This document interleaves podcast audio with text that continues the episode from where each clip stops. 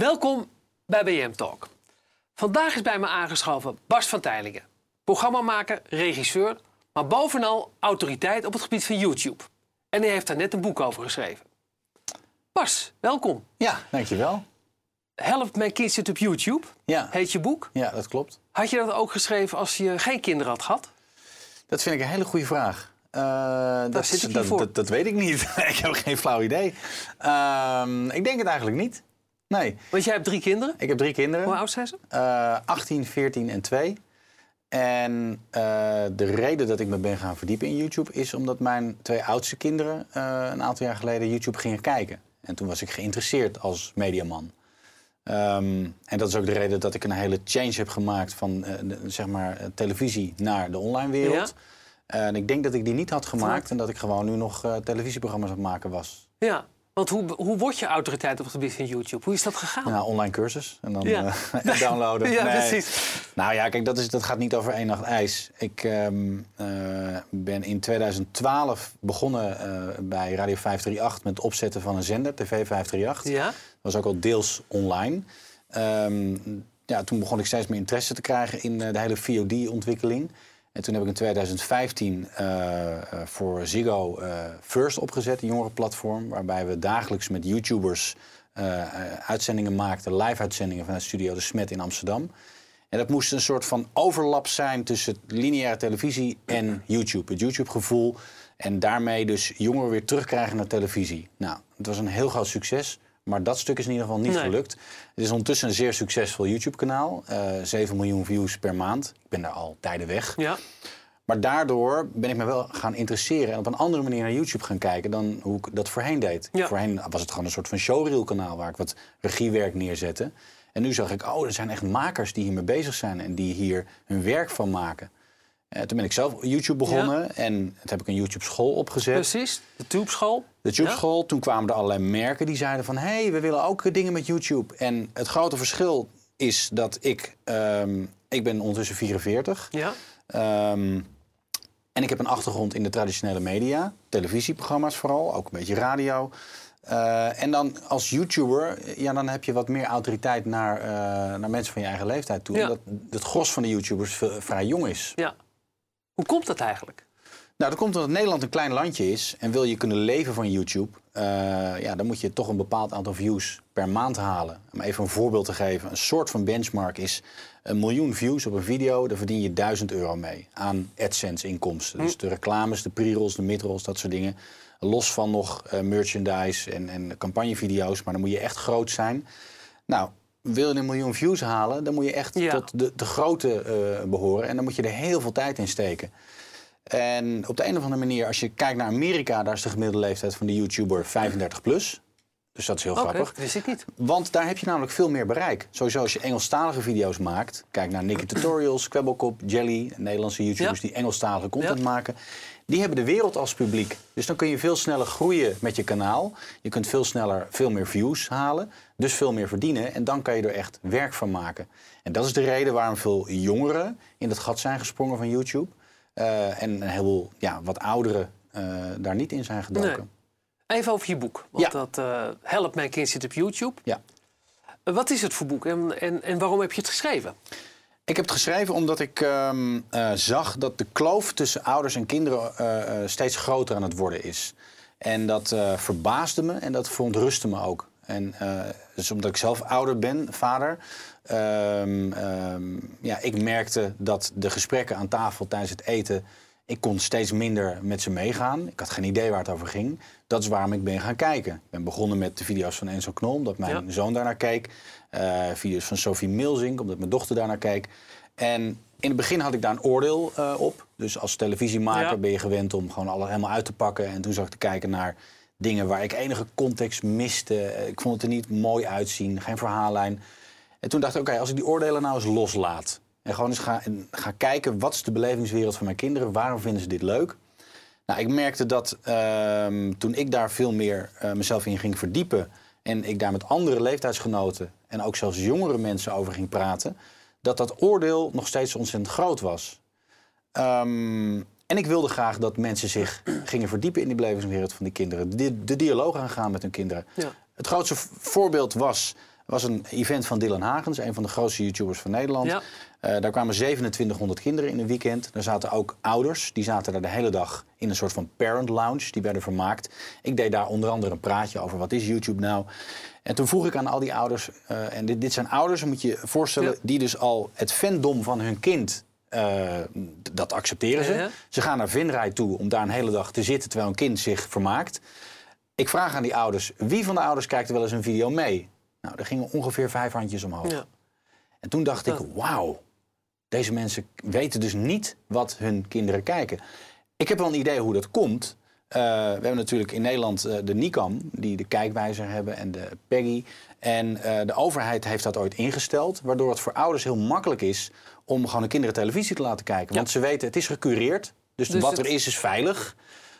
De perceptie dat alles op YouTube ook zo georganiseerd is, zo is het niet. Nee. dat is het Wilde Westen. En YouTube doet er van alles aan om dat gewoon veilig te maken. Maar er glipt hier en daar wel eens wat doorheen. En eh, daarom is dit boek ook belangrijk, zodat ouders gewoon leren van... oké, kijk met je kind mee, Ja. weet wat de voor- en tegens zijn... weet wat voor kanalen wel goed zijn, wat voor kanalen niet. En op die manier eh, hopen we de wereld een beetje beter te maken. Wat is het grote mis- grootste misverstand over YouTube? Het grootste misverstand eh, is denk ik dat, ehm, dat het heel makkelijk is. Dus dat YouTuber zijn heel erg makkelijk is. Eh, je zet een video, een cameraatje aan, je neemt het op, je, je, je gooit het op YouTube en eh, het geld komt met eh, nou, het klots tegen het de plint aan. Ehm, dat is niet zo. Het is echt hard Ja. werken. En het, het grappige is dat ehm, eh, je hebt grote YouTubers die een aantal views per maand hebben.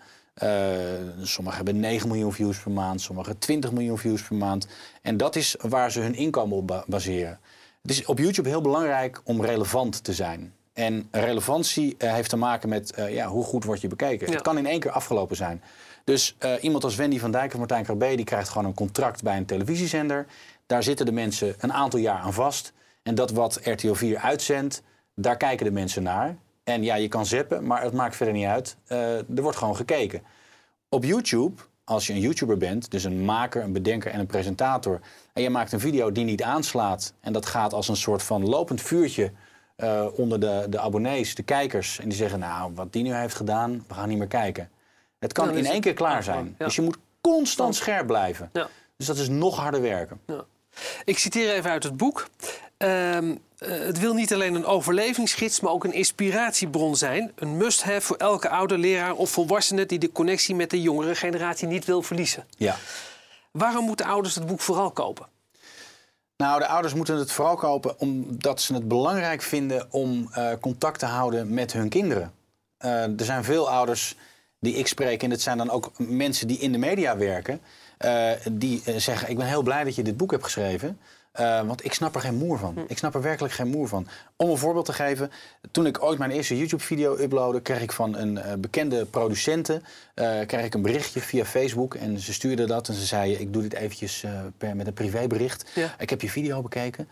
Ik mis een verhaallijn. Ik mis een dramatische spanning. Ik mis context.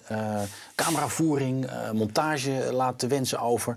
Ehm, ik weet niet of het zo slim is of je dit soort, dit soort video's moet gaan maken. Ik zei nou, dankjewel. Dit is precies de reactie die ik wilde. Ja. Het feit dat jij niet begrijpt, zorgt dat ik weet dat ik goed bezig Ja, ben. ja. En eh, het, het gekke is, er zijn men, de grens zit rond de 25. Hè? Dat zijn eigenlijk al de mensen waarvan sommige mensen het niet begrijpen. Als ik bij mij op mijn bedrijf mensen krijg die stage willen lopen. Ik had vorig jaar een jongen van 22 en die zei: Ja, dat YouTube en internet, dat wordt wel wat. Oké, jij bent 22, ik ben 44. Hier gaat iets mis. Ja. En ook als ik bijvoorbeeld, eh, ik geef eh, les eh, aan jongeren die zitten in een, growth hacking Ja. traject. En dat zijn afgestudeerde mediastudenten die bij een mediabedrijf werken. Er zitten er 30 in een zaal. En van 20 tot 27. En dan vraag ik, wie kijkt er YouTube? Dan gaan weer twee vingers omhoog. En waarom kijken ze dan YouTube? Nou, de een kijkt om eh, eh, te zien hoe het pop-up tentje in elkaar gezet moet worden. De andere volgt misschien iemand, vaak een Amerikaanse YouTuber. Ja. En de rest heeft geen flauw idee. En dat is dan de toekomst. En daarom denk ik, het, het gaat zo ontzettend snel. YouTube is het grootste videoplatform ter wereld. 400 uur video per minuut wordt er geüpload. Eh een derde van de wereld kijkt naar YouTube. Laten we dan in hemelsnaam met elkaar interesse tonen. Ja. En zeker in, in eh, de jongeren die niks anders meer kijken. Je hebt ook een film geregisseerd. Klopt. Met Dylan Hagens. Ja. Wat, je, wat je zelf was een van de succesvolste YouTubers. Ja, Hoe, hoe beviel dat? enorm. Ja. Ja, Smaakt het ook naar meer? zeker. Ja, ja, Ko- komt er ook meer? Er komt meer, ja, zeker weten. Met, Ja, hem, komt- met hem ook of met Eh, anderen? nee, Of- met, met een andere grote YouTuber. Eh, Oké. ben ik nu bezig met de hebben voorbereidingen. nieuws. Ja, we hebben nieuws, absoluut. Ja. Nee, smaakt heel erg naar meer. En ik kan het wel even toelichten. Ik ben eh, van oorsprong televisieregisseur. Ja. Ik heb geen filmacademie gedaan, maar ik wilde wel graag film doen. Ik heb vroeger wel jeugdseries zoals Zoep en Huis Anubis geregisseerd. En ik heb op een gegeven moment bij het Filmfonds aanvragen gedaan voor... toen heette het nog een eh, NPO-kort, nu heet het een NTR-kort. Nou, dat was echt een hel. Want eh, ik was een jongen van de televisie en ik zou het nooit gaan maken. Eh, en een film kon ik uit mijn hoofd zetten. Korte film gemaakt, prijs gewonnen in Chicago op het filmfestival. Daarmee weer naar het filmfonds toe. Nee hoor, maakt niet uit. En dan is het heel leuk dat, dat we nu een film hebben gemaakt op een YouTube Ja. slash televisie manier. De DOP van de film is Goof de Koning. Ook een cameraman die uit de televisie komt. En dan zijn we heel trots dat Ja. we zo'n succesvolle film hebben gemaakt. Want hoeveel mensen zijn er geweest? Eh 300.000 Ja. in Nederland Ah, en België. Dat toch de- voor, voor onze begrippen toch prima. hè? ja, zeker. En de, de trailer heeft een Nederlands record. Die had nog nooit zoveel views binnen een adbaal eh gehaald als Nederlandse film.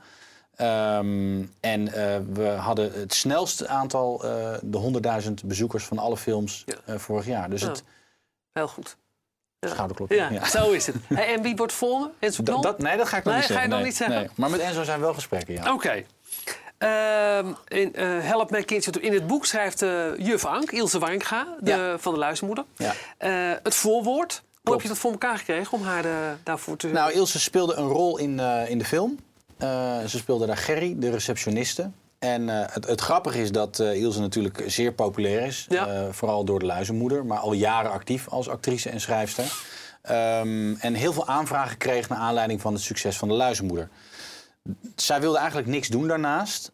maar omdat haar kinderen naar YouTube kijken, en vooral ook naar Dylan, heeft zij gezegd: Ik doe dit. De kinderen zeiden: Mam, als je dit niet doet, dan hebben we een probleem. Het geldt, geldt voor Patrick Stoof, die Ja. meer opstelten speelt. Hetzelfde verhaal. Kinderen zeiden: Pap, dit ga je doen. Als je dit niet doet, dan praten we niet meer tegen je. Dus op die manier heb ik Ilse ontmoet tijdens de opnames. We komen uit hetzelfde jaar, 1974. En eh, ja, we hadden een goede klik. En eh, ik vond haar eh, interessant om te vragen voor het voorwoord. Omdat zij A, moeder is van kinderen die YouTube kijken. B, eh, ehm, ze, ze werkt in de traditionele media. Dus ze werkt ook gewoon nog voor televisie.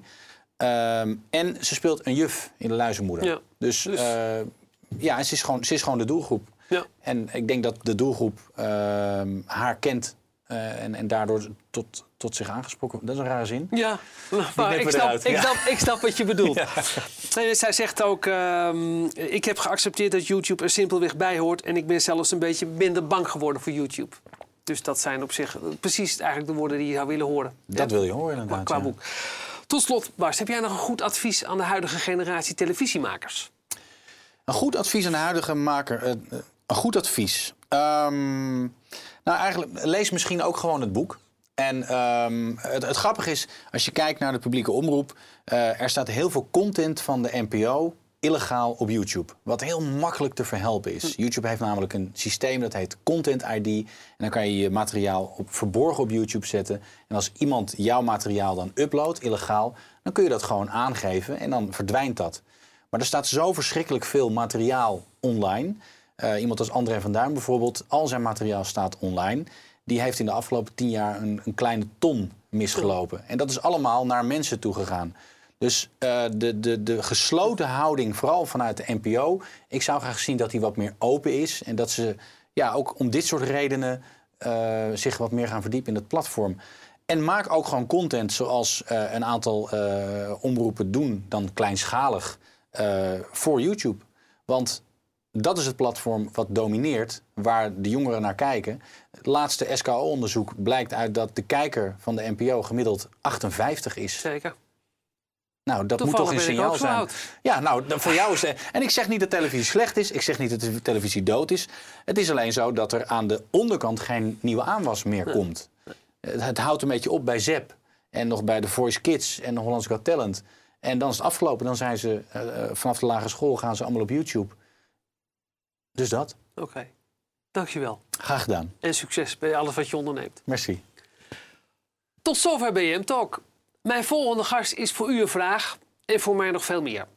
Tot de volgende keer.